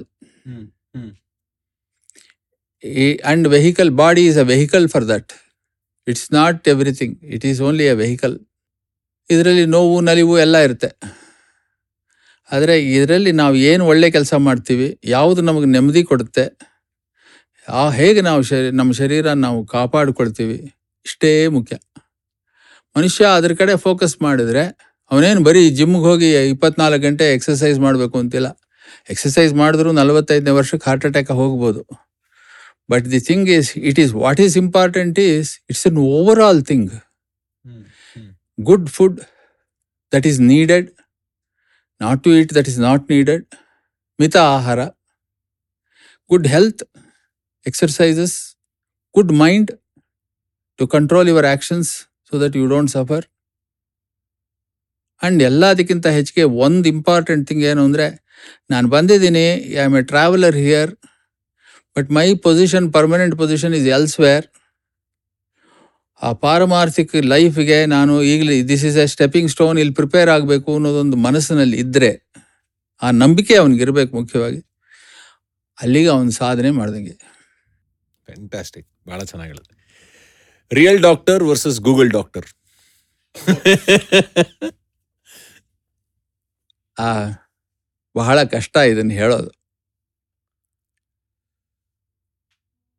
ಏನಾಗಿದೆ ಅಂದರೆ, ಈಗ ಬಿಕಾಸ್ ಆಫ್ ಆರ್ಟಿಫಿಷಿಯಲ್ ಇಂಟೆಲಿಜೆನ್ಸ್ ಸಮಾಜದಲ್ಲಿ ಈ ಇಂಜಿನಿಯರಿಂಗ್ ಸೈನ್ಸ್ ಇಂದಾನೇ ಎಲ್ಲದಕ್ಕೂ ಸೊಲ್ಯೂಷನ್ ಇದೆ ಅಂತ ಒಂದು ಒಂದು ನಂಬಿಕೆ ಬಂದ್ಬಿಟ್ಟಿದೆ ಜನಗಳಲ್ಲಿ. ಅದರಿಂದ ಎಲ್ಲಾನು ನಾನು ಗೂಗಲ್ನಲ್ಲಿ ಸಿಗುತ್ತೆ ಅಂತ. ನಿಜ. ನೀವು ಯಾರ ಮನೆಗಾದ್ರೂ ಹೋಗಬೇಕು ಅಂದರೆ ನಿಮಗೆ ಗೂಗಲ್ಲು ಕಾರಲ್ಲಿ ಡ್ರೈವ್ ಮಾಡ್ಕೊಂಡು ಬಿಟ್ಟರೆ ಅಲ್ಲಿ ಕರ್ಕೊಂಡು ಹೋಗುತ್ತೆ. ನಿಮಗೆ ಫ್ಲೈಟ್ ಬುಕ್ ಮಾಡಬೇಕು ಅಂದರೆ ಎಲ್ಲ ಆಗುತ್ತೆ. ನೀವು ಮನೆಗೆ ಸಾಮಾನು ತರಬೇಕು ಅಂದ್ರೆ ಬರುತ್ತೆ. ನೀವು ಕ್ಯಾ ಹೋಟೆಲಿಂದ ಫುಡ್ ತರಿಸ್ಬೇಕು ಅಂದ್ರೆ ಇದೆ. ಮುಂಚೆ ಏನೇನು ಸೌಲಭ್ಯಗಳು ಇರಲಿಲ್ವೋ ಎಲ್ಲ ಇದೆ. ಪ್ರಪಂಚದಲ್ಲಿ ನೀವು ಯಾವ್ಯಾವ ಮೂಲೆಯಲ್ಲಿ ಏನೇನು ಆಗ್ತಿದೆ ನೋಡಬೇಕು ಅಂದರೆ you can see all these are there I don't disagree but ಏನಾಗುತ್ತೆ ಅಂದರೆ health is a dynamic situation I C ಯುನಲ್ಲಿ ಇದ್ರು ಚೆನ್ನಾಗಿದ್ದಾರಪ್ಪ ರಿಕವರ್ ಆಗ್ತಿದ್ದಾರೆ ಅಂತ ಹೇಳ್ತಾರೆ. ಮಾರನೇ ದಿವಸ ಐ ಸಿ ಯುನಲ್ಲಿದ್ದರೂ ಸೀರಿಯಸ್ ಅಂತೆ ಡಾಕ್ಟ್ರ್ ಹೇಳಿದಾರಂತೆ, ಇನ್ನೆಲ್ಲ ನಿಮಿಷಗಳೋ ಗಂಟೆಗಳೋ ಗೊತ್ತಿಲ್ಲ ಅಂತ ಹೇಳ್ತಿದ್ದಾರೆ ಅಂತ. ನೆನ್ನೆ ಚೆನ್ನಾಗಿದ್ರಂತೆ, ಇವತ್ತು ಅದಂಗೆ ಹಿಂಗಾಗೋಯ್ತು ಅಂತ ಪ್ರಶ್ನೆಗಳು ಹೇಳುತ್ತೆ. Natural so it's a very dynamic situation ಎರಡನೇದೇನಪ್ಪ ಅಂತಂದರೆ, ಇದರಲ್ಲಿ ಅವರು ಎಲ್ಲ ಕಡೆಯಿಂದ ಜ್ಞಾನಗಳನ್ನ ಕ್ರೋಢೀಕರಿಸಿ ಒಂದು ಗೂಗಲ್ ಅಂತ ಮಾಡಿದ್ದಾರೆ. It is not applicable to each individual person it is applicable to all ಅದರಲ್ಲಿ ನೀವು ಹೆಕ್ಕಿ ನನಗೇನು ಸಂಬಂಧಪಟ್ಟಿದೆ ಅನ್ನೋದನ್ನ ನಾವು ಅರ್ಥ ಮಾಡ್ಕೋಬೇಕು. ಗೂಗಲ್ ಜನರಲೈಸ್ ಆಗಿ ಇಷ್ಟು ಇನ್ಫಾರ್ಮೇಶನ್ ಕೊಡುತ್ತೆ. ಆದರೆ ಅದರಲ್ಲಿ ಟೆನ್ ಪರ್ಸೆಂಟ್ ಕೂಡ ಆ ರೋಗಿಗೆ ಸಂಬಂಧಪಟ್ಟಿರೋದು ಇರ್ಬೋದು ಇಲ್ಲದೆ ಇರ್ಬೋದು. ತಲೆನೋವು ಅಂದ್ರೆ ಬ್ರೈನ್ ಎಮರೇಜ್ ಆಗೋಗಿದೆ. ಏನ್ ಏನೇನೋ. ಸಾವಿರಾರು ಕಾರಣಗಳನ್ನ ಅದು ಹೇಳುತ್ತೆ. ಅದನ್ನ ಅಂಡರ್ಸ್ಟ್ಯಾಂಡ್ ಮಾಡ್ಕೊಳ್ಳೋದಿದೆಯಲ್ಲ ಅದು ಇವಾಗ ಅದನ್ನ ಕರಿ ಸರಿಯಾಗಿ ತಿಳ್ಕೊಳ್ಬೇಕು ಅಂತಂದ್ರೆ ಒಂದು ಲೈವ್ ಮೀಡಿಯಾ ಬೇಕೇ ಬೇಕು. And that is a human interaction is essential. ಯಾಕೆಂದರೆ human mind and knowledge and more than anything life's experience can only tell what exactly is happening. So ಅದಕ್ಕೆ it is it is a dictionary and this is real life. ಡಿಕ್ಷನರಿಲಿ ಐದು meaning ಕೊಟ್ಟಿರ್ಬೋದು. ಆದರೆ ಅದು ನಿಜವಾದ meaning ಏನು ಅರ್ಥ ಮಾಡ್ಕೊಳ್ಳೋದು ಇವನಿಗೆ ವೈದ್ಯನಿಗೆ ಒಬ್ಬನಿಗೆ ಗೊತ್ತಿರೋದು. Dictionary cannot become a poem poem super ಯಾರು ಒಳ್ಳೆ ಪ್ರಶ್ನೆ ಕೇಳಿದಾರೋ ಅವ್ರಿಗೆ ಎಕ್ಸ್ಟ್ರೀಮ್ ಅಕೋಸ್ಟಿಕ್ಸ್ ಕಡೆಯಿಂದ ಒಂದು ಮೈಕ್ರೋಫೋನ್ ಗಿಫ್ಟ್ ಆಗಿ ಕೊಡ್ತೀವಿ ಯೂಶಲಿ ಸೊ ಡಾಕ್ಟರ್ ನಿಮ್ಮ ಫೇವ್ರೆಟ್ ಪ್ರಶ್ನೆನ ನಾಪ್ಕ ಇಟ್ಕೊಳ್ಳಿ ಕೊನೆಯಲ್ಲಿ ಅದು ಏನು ಅಂತ ಕೇಳ್ತೀನಿ ನಾನು. On that note not my question fantastic ಆಗಿ ಉತ್ತರ ಕೊಟ್ಟರು ಬಹಳ ನನಗೆ ಏನನ್ಸತ್ತೆ ಅಂದರೆ ನಾನು ಡಾಕ್ಟ್ರ್ ಜೊತೆಗೆ ಮಾತಾಡಬೇಕಾದ್ರೆ ಏನೋ ಸಿಕ್ಕಾಪಟ್ಟೆ ಮೆಡಿಕಲ್ ನಾಲೆಜ್ ಎಲ್ಲ ಬಂದ್ಬಿಡುತ್ತೆ ಅಂತೆಲ್ಲ ಅಂದ್ಕೊಂಡಿದ್ದೆ but this is more of a very spiritual conversation ನಾನು ತುಂಬ ಚಿಕ್ಕವನು ಸ್ಪಿರಿಚುಯಾಲಿಟಿನಲ್ಲಿ ಬಟ್ ಅವರಿಂದ ತುಂಬ ಕಲಿತಾ ಇದ್ದೀನಿ ಅನ್ನೋ ಒಂದು ಹೆಮ್ಮೆನೂ ಇದೆ. ಇನ್ನೊಂದು ಸ್ವಲ್ಪ ಜಾಸ್ತಿ ಮಾತಾಡ್ಬಿಡೋಣ. ಅದಾದ್ಮೇಲೆ ಡಾಕ್ಟರ್ನ ಕಳಿಸ್ಕೊಳ್ಳೋಣ. ಬನ್ನಿ ನಮ್ಮ ಮುಂದಿನ ಸೆಗ್ಮೆಂಟ್ ಒಂದು ಸ್ವಲ್ಪ ಜಾಸ್ತಿ. ಸ್ವಲ್ಪ ಜಾಸ್ತಿ. May thirty first is anti tobacco day and ನೀವು ಭಾಳ ದೊಡ್ಡ ದೊಡ್ಡ ಕ್ಯಾಂಪೇನ್ಗಳು ಮಾಡಿದ್ದೀರ ತಂಬಾಕ್ ತಿನ್ಬೇಡಿ, ಸೇದಬೇಡಿ ಅಂತ ಹೇಳಿ ನಂತರ ಯಂಗ್ಸ್ಟರ್ಸ್ಗೆ ತುಂಬ ತುಂಬ ಒತ್ತಿ ಒತ್ತಿ ಹೇಳಿದ್ದೀರಾ ಇನ್ಫ್ಯಾಕ್ಟ್ ನಾನು ಸುಳ್ಳು ಹೇಳೋದಿಲ್ಲ. ನಾನು ಕೂಡ ಸಿಗರೇಟ್ ಸೇದಿದ್ದೀನಿ. ಸಿನಿಮಾನಲ್ಲೇ ಸೇದಿದ್ದೀನಿ. It is becoming a trend ಈಗಿನ ಕಾಲದಲ್ಲಿ. ಆ, ತುಂಬ ಚೆನ್ನಾಗಿದೆ ನೋಡೋದಿಕ್ಕೆ. ಅಥವಾ ಸ್ಟ್ರೆಸ್ ಬಸ್ಟರ್ ಅಂತೆಲ್ಲ ಹೇಳ್ತಾರೆ. ನೀವೇನು ಹೇಳೋಕ್ಕೆ ಇಷ್ಟಪಡ್ತೀರಾ ಈ ವಿಚಾರದ ಬಗ್ಗೆ? ಯಂಗ್ಸ್ಟರ್ಸ್ ಏನನ್ನು ಮಾಡಬಾರ್ದು. ಈ ಸಮಾಜಾನ್ ಕಾಡ್ತಕ್ ಕಾಡ್ತಾ ಇರತಕ್ಕಂಥ ಒಂದು ದೊಡ್ಡ ಪಿಡುಗು ಏನು ಅಂದ್ರೆ ಈ ತಂಬಾಕು ಸೇವನೆ ಅಥವಾ ಟೊಬ್ಯಾಕೊ. ಸಿಗರೇಟೇ ಇರ್ಬೋದು ಬೀಡಿನೇ ಇರ್ಬೋದು ಹೊಗೆ ಸೊಪ್ಪು ಕಡ್ಡಿ ಪುಡಿ ನಶ್ಯ ನೀವು ಯಾವ್ದು ಹೇಳಿ. ಎಲ್ಲ ತಂಬಾಕಿನ ವಿವಿಧವಾದಂಥ ವಿವಿಧವಾದಂತ ಅವತಾರಗಳದಷ್ಟೇ. ಇದು this is a major problem that is confronting our nation today. There are lots of dilemmas. And also ನಾವು ಮನಸ್ಸಿನಲ್ಲಿ ಕನ್ನಡದಲ್ಲಿ ಸ್ವಚ್ಛವಾಗಿ ಹೇಳಬೇಕು ಅಂದ್ರೆ ದ್ವಂದ್ವಗಳು ಅಂತ. ಇದನ್ನ ಸಾಲ್ವ್ ಮಾಡ್ತಕ್ ಮಾಡೋದಕ್ಕೆ ಆಗುತ್ತೋ ಇಲ್ವೋ ಅಂತ ಈಗ ಈಗ ಸುಮಾರು ನಲವತ್ತು ವರ್ಷಗಳಿಂದ ಈ ಹೊಡೆದಾಟ ನಡೀತಾನೆ ಇದೆ. ಸರ್ಕಾರ ಏಕಮುಖವಾಗಿ ತೀರ್ಮಾನ ಮಾಡೋದಕ್ಕೆ ಅವ್ರಿಗೆ ಸಾಧ್ಯ ಆಗ್ತಾನೇ ಇಲ್ಲ. ಒಂದ್ ಕಡೆ ಹೊಗೆ ಸೊಪ್ಪು ಮತ್ತೆ ಈ ಬಿಡಿ ಸಿಗರೇಟ್ಗಳನ್ನ ಮ್ಯಾನುಫ್ಯಾಕ್ಚರ್ ಮಾಡ್ತಕ್ಕಂಥ ಒಂದು ಕಾರ್ಟೆಲ್. ಇನ್ನೊಂದು ಕಡೆ ಜನಸಾಮಾನ್ಯರ ಆರೋಗ್ಯ. ಇದನ್ನ ಸರ್ಕಾರಕ್ಕೆ ಅರ್ಥ ಆಗಿಲ್ಲ ಅನ್ನೋದಂತೂ ನಾವು ಹೇಳಕ್ಕಾಗೋದಿಲ್ಲ. ಯಾಕಂದ್ರೆ ಅವ್ರಿಗೆ ಚೆನ್ನಾಗಿ ಅರ್ಥ ಆಗಿದೆ. ಮೊದಲಿಂದಲೂ ಗೊತ್ತು. ಜವಾಹರ್ಲಾಲ್ ನೆಹರು ಪ್ರೈಮ್ ಮಿನಿಸ್ಟರ್ ಆದಾಗಿಂದಲೂ ಈ ವಿಷಯ ಗೊತ್ತಿರೋದೇ ವಿಷಯನೇ. ಅವಾಗಿಂದ ಕಾಲ ಕಾಲಕ್ಕೂ ಈ ಪ್ರಶ್ನೆಗಳು ಎದ್ದು ಬರ್ತಾನೆ ಇದೆ. ಹೊಗೆ ಸೊಪ್ಪು ಹೊಗೆ ಸೊಪ್ಪು ಬೆಳೆಸೋದನ್ನ ನಿಲ್ಲಿಸಬೇಕು ನಮ್ಮ ದೇಶದಲ್ಲಿ. ಇದು ನಮ್ಮ ದೇಶದ ಈ ಆರೋಗ್ಯಕ್ಕೆ ಕುಂದು ಬರುತ್ತೆ ಅಂತ. ಅಕಾಲಿಕವಾಗಿ ಬಹಳ ಜನ ಸಾವನ್ನಪ್ತಾರೆ ಹಾರ್ಟ್ ಡಿಸೀಸಸ್ಸು, ಲಂಗ್ ಡಿಸೀಸಸ್ ಎಲ್ಲ ಬರುತ್ತೆ. ಅದರಿಂದ ಇದನ್ನ ನಿಲ್ಲಿಸಬೇಕು ಅಂತ ಹೇಳಿ ತಡೆಗಟ್ಟಬೇಕು ಅಂತ ಇದು ಬಹಳ ಪ್ರಯತ್ನಗಳು ನಡೀತಾನೆ ಇದೆ. ಆದರೆ ಯಾವ ಸರ್ಕಾರಕ್ಕೂ ಈ ತೀರ್ಮಾನ ತಗೊಳ್ಳೋ ಧೈರ್ಯ ಬಂದಿಲ್ಲ. ಇವತ್ತಿಗೂ ಬಂದಿಲ್ಲ. ಈಗಿನ ಸರ್ಕಾರಕ್ಕೂ ಕೂಡ ಇದ್ರ ಬಗ್ಗೆ ಒಂದು ತೀರ್ಮಾನ ತಗೊಳ್ಳೋವಂತಹ ಧೈರ್ಯ ಇಲ್ಲ. ನನಗೆ ಮುಂದೆ ಬರುತ್ತೆ ಅನ್ನೋ ಒಂದು ನನಗೆ ಒಂದು ಇದು ಇಲ್ಲ. ಖಾತ್ರಿ ಮನಸ್ಸಿಗೆ ಖಾತ್ರಿನೂ ಇಲ್ಲ. I don't think even Modi government is going to do it ಹಾಗಾದರೆ ಏನು ಗತಿ ಅಂದರೆ ಜನಗಳೇ ಗತಿ. ಜನಗಳಿಗೆ ನೀವು ನಿಮ್ಮ ಆರೋಗ್ಯನ ಕಾಪಾಡ್ಕೊಳ್ಳೋದು, ನಿಮ್ಮ ಮಕ್ಕಳ ಆರೋಗ್ಯನ ಕಾಪಾಡ್ಕೊಳ್ಳೋದು ಅದೇ ಮುಖ್ಯ. ಬೀಡಿ ಸಿಗರೇಟ್ಗಳನ್ನ ಬಿಟ್ಬಿಡಿ, ಹೊಗೆ ಸೊಪ್ಪು ತಿನ್ನಬೇಡಿ ಹೊಗೆ ಸೊಪ್ಪನ್ನು ಬೆಳಿಬೇಡಿ. ಹೊಗೆ ಸೊಪ್ಪಿನ ಜಾಗದಲ್ಲಿ ತರಕಾರಿಗಳನ್ನ, ಹಣ್ಣುಗಳನ್ನ ಈ ಥರದನ್ನ ಬೆಳೀರಿ. ಹೊಗೆ ಸೊಪ್ಪು ಬೆಳೆಯೋದ್ರಿಂದ ಏನಾಗುತ್ತೆ ಅಂದರೆ ಭೂಮಿಲಿ ಇರ್ತಕ್ಕಂಥ ಒಂದು ಫರ್ಟಿಲಿಟಿ ಅಂತ ಏನು ಹೇಳ್ತೀವಿ ಅದು ಪೂರ್ತಿ ಹೊರಟೋಗುತ್ತೆ. ಇದು ಎಲ್ಲರಿಗೂ ಗೊತ್ತಿರೋ ವಿಷಯನೇ. ಇದ್ರ ಬಗ್ಗೆ ಪುಸ್ತಕಗಳು ಎಜುಕೇಶನಲ್ ಇನ್ಸ್ಟಿಟ್ಯೂಷನ್ಸ್ ಭಾಷಣಗಳು ಸೆಮಿನಾರ್ಸು ಸಿಂಪೋಸಿಯಾ ಎಲ್ಲ ನಡೆದಿದೆ. ಆದರೆ ಮುಖ್ಯವಾಗಿ ಅದು ಯಾವುದು ನನಗೆ ಈಗ ಈಗ ನಾನು ನಲವತ್ತು ವರ್ಷದಿಂದ ಇದೇ ಮಾಡ್ತಾ ಇದ್ದೀನಿ. ನನಗನ್ಸಿರೋದು ಏನು ಅಂದರೆ ಜನಗಳೇ ಇದಕ್ಕೆ ಗತಿ. ಡಾಕ್ಟ್ರುಗಳು ಯಾರ್ಯಾರು ಇದನ್ನ ಈ ಬಗ್ಗೆ ಮಾತನಾಡಬೇಕು ಅಂತಿದ್ರೆ ಅವರು ಡೈರೆಕ್ಟಾಗಿ ಜನಗಳ ಹತ್ರ ಹೋಗಿ ಮಾತಾಡಬೇಕು. ದಯವಿಟ್ಟು ಹೊಗೆ ಸೊಪ್ಪು ಬೆಳಿಬೇಡಿ, ದಯವಿಟ್ಟು ಹೊಗೆ ಸೊಪ್ಪು ತಿನ್ನಬೇಡಿ ಪಾನ್ ಮಸಾಲ ತಿನ್ನಬೇಡಿ ವಂಶಗಳು ವಂಶಗಳೇ ನಾಶ ಆಗುತ್ತೆ. ನಿಮ್ಮ ಆರೋಗ್ಯ ನೀವು ಕಾಪಾಡ್ಕೊಳ್ಳಿ. ಇದನ್ನೆಲ್ಲ ಬಿಟ್ಬಿಡಿ ಅಂತ ನಾವು ಡೈರೆಕ್ಟಾಗಿ ಹೇಳೋ ಪರಿಸ್ಥಿತಿ ಬಂದಿದೆ ಈಗ. ಜನಕ್ಕೆ ಇನ್ನೊಂದಿದೆ. ಯಾವ್ದು ಮಾಡಬೇಡಿ ಅಂತಾರೋ ಫಸ್ಟ್ ಹೋಗಿ ಅದನ್ನೇ ಮಾಡೋದು. ಅಂಥವ್ರಿಗೆ ಏನ್ ಹೇಳ್ತೀರಾ ನೀವು? ಇಲ್ಲ ಇದು ಕುತೂಹಲ ಅಂತ ಹೇಳ್ತಾರೆ ಇದಕ್ಕೆ. ಹ್ಮ್. ಸಾವಿರದ ಒಂಬೈನೂರ ತೊಂಬತ್ನಾಲ್ಕು ತೊಂಬತ್ತೈದನೇ ಇಸ್ವಿನಲ್ಲಿ ನಾನೊಂದು ರಿಸರ್ಚ್ ಮಾಡಿದೆ. ಹ್ಮ್. ಏನಪ್ಪ ರಿಸರ್ಚ್ ಅಂದ್ರೆ ಸ್ಕೂಲ್ಗೆ ಹೋಗಿ ಸ್ಕೂಲ್ನಲ್ಲಿ ಮಕ್ಕಳಿಗೆ ಕೇಳೋದು. ಒಂಬತ್ತನೇ ಸ್ಟ್ಯಾಂಡರ್ಡು ಎಂಟನೇ ಸ್ಟ್ಯಾಂಡರ್ಡು ಹತ್ತನೇ ಸ್ಟ್ಯಾಂಡರ್ಡ್ ಮಕ್ಕಳಿಗೆ ಕೇಳೋದು. ನೀನು ಯಾವತ್ತಾದರೂ ಬೀಡಿ ಸೇದಿದೀಯಾ ಸಿಗರೇಟ್ ಸೇದಿದೀಯಾ ಅಂತ. ಹ್ಮ್. ಎಷ್ಟೋ ಜನಕ್ಕೆ ನಾಚಿಕೆ ಇರುತ್ತೆ ಸೇದಿದ್ರು ಸೇದಿಲ್ಲ ಅಂತ ಹೇಳ್ತಾರೆ. ಆದರೆ ಕೆಲವರಿಗೆ ಧೈರ್ಯವಾಗಿ ಹೇಳ್ತಾರೆ ಹೌದು ಅಂತ. ಅವಾಗ ನೀನು ಯಾಕೆ ಸೇದ್ದೆ ಅಂತ. ಅದು ಹೇಗೆ ಶುರು ಆಗುತ್ತೆ ಅಂದ್ರೆ ಅಪ್ಪ ಅರ್ಧ ಬೀಡಿ ಸೇದಿ ಅಲ್ಲಿ ಎಸ್ದಿರ್ತಾನೆ. ಈ ಈಗ ಮಗನಿಗೆ ಅದು ಏನು ಅವ್ನು ಯಾಕೆ ಸೇತಾನೆ ಅನ್ನೋದು ಒಂದು ಡೌಟ್ ಇರುತ್ತೆ. ಅವನ ಅಪ್ಪ ಇಲ್ದಿರುವಾಗ ಬೀಡಿ ಪೀಸ್ನ ತಗೊಂಡು ಅವ್ನು ಬಚ್ಚಿಟ್ಕೊಂಡು ಅದನ್ನ ಹಚ್ಕೊಂಡು ಸೇರ್ತಾನೆ ಅಲ್ಲಿ ಕುತೂಹಲ ಅಂತ ಶುರುವಾಗುತ್ತೆ. ಆಮೇಲೆ ಬಾಗಿಲು ಹಿಂದೆ ಬಚ್ಚಿಟ್ಕೊಂಡು ಮರದ ಹಿಂದೆ ಬಚ್ಚಿಟ್ಕೊಂಡು ಬೀಡಿ ಸಿಗರೇಟ್ ಸೇದೋಕೆ ಶುರು ಮಾಡ್ತಾರೆ. ಆಮೇಲೆ ಫ್ರೆಂಡ್ಗಳ ಮಧ್ಯ ಶೋ ಅಂತ ಹೇಳಿ ಮೋಟರ್ ಸೈಕಲ್ ಮೇಲೆ ಕೂತ್ಕೊಂಡು ಸೇದೋದಕ್ಕೆ ಶುರು ಮಾಡ್ತಾರೆ. ಅಷ್ಟೊತ್ತಿಗೆ ಅವನು ಅಡಿಕ್ಟ್ ಆಗಿಬಿಟ್ಟಿರ್ತಾನೆ. ಆಮೇಲೆ ಅದು ಬಿಡೋದು ಬಹಳ ಕಷ್ಟ ಆಗುತ್ತೆ. ಸೊ ಇದು ಶುರು ಆಗುವುದೇ ಕುತೂಹಲದಿಂದ. It is meant to be addicted ಅಲ್ಲ sir it is it will become addict it is an addictive tobacco is addictive ನಿಕೋಟಿನ್ಗೆ ಆದ್ರಿಂದ ಇದು ನಾವು ಮಕ್ಕಳ ವಯಸ್ಸಿನಲ್ಲೇ ಮನೆಯಲ್ಲಿ ತಂದೆ ತಾಯಿ ಆದವರು ದೊಡ್ಡವರು ಹಿರಿಯರು ಯಾರಿದ್ದಾರೆ ಅಣ್ಣನೇ ಇರ್ಬೋದು ಇವ್ರು ಯಾರಿದ್ದಾರೆ ಅವರೆಲ್ಲರೂ ಮಕ್ಕಳ ಬಗ್ಗೆ ಗಮನ ಇಟ್ಟಿರಬೇಕು. ಆಮೇಲೆ ಇದನ್ನು ಇದರಿಂದ ದೂರ ಅವರೂ ಬಿಟ್ಬಿಡ್ಬೇಕು. ಬಿಡಬಹುದಾ? ಬಿಡ್ಬೋದು. ಖಂಡಿತ ಬಿಡ್ಬೋದು. ಎಷ್ಟೋ ಜನ ಯಂಗ್ಸ್ಟರ್ಸ್ ಇದ್ದಾರೆ. ಅವ್ರ ಜೀವನ ಅವರೇ ರೂಪಿಸ್ಕೋಬೇಕು ಅಂತ ಇಷ್ಟಪಡೋರಿದ್ದಾರೆ. ಅಂಥವ್ರಿಗೆ ನಿಮ್ಮ ಅನುಭವದ ಒಂದೆರಡು ಮಾತುಗಳು ಹೇಳ್ಬೋದಾ? ಓ ಎಸ್ ಇದು ಈಗಿನ ಯುವ ಜನತೆ ಏನಿದ್ದಾರೆ they are in the twilight period it's a cusp period. Advancement in science is throwing enormous amount of opportunities.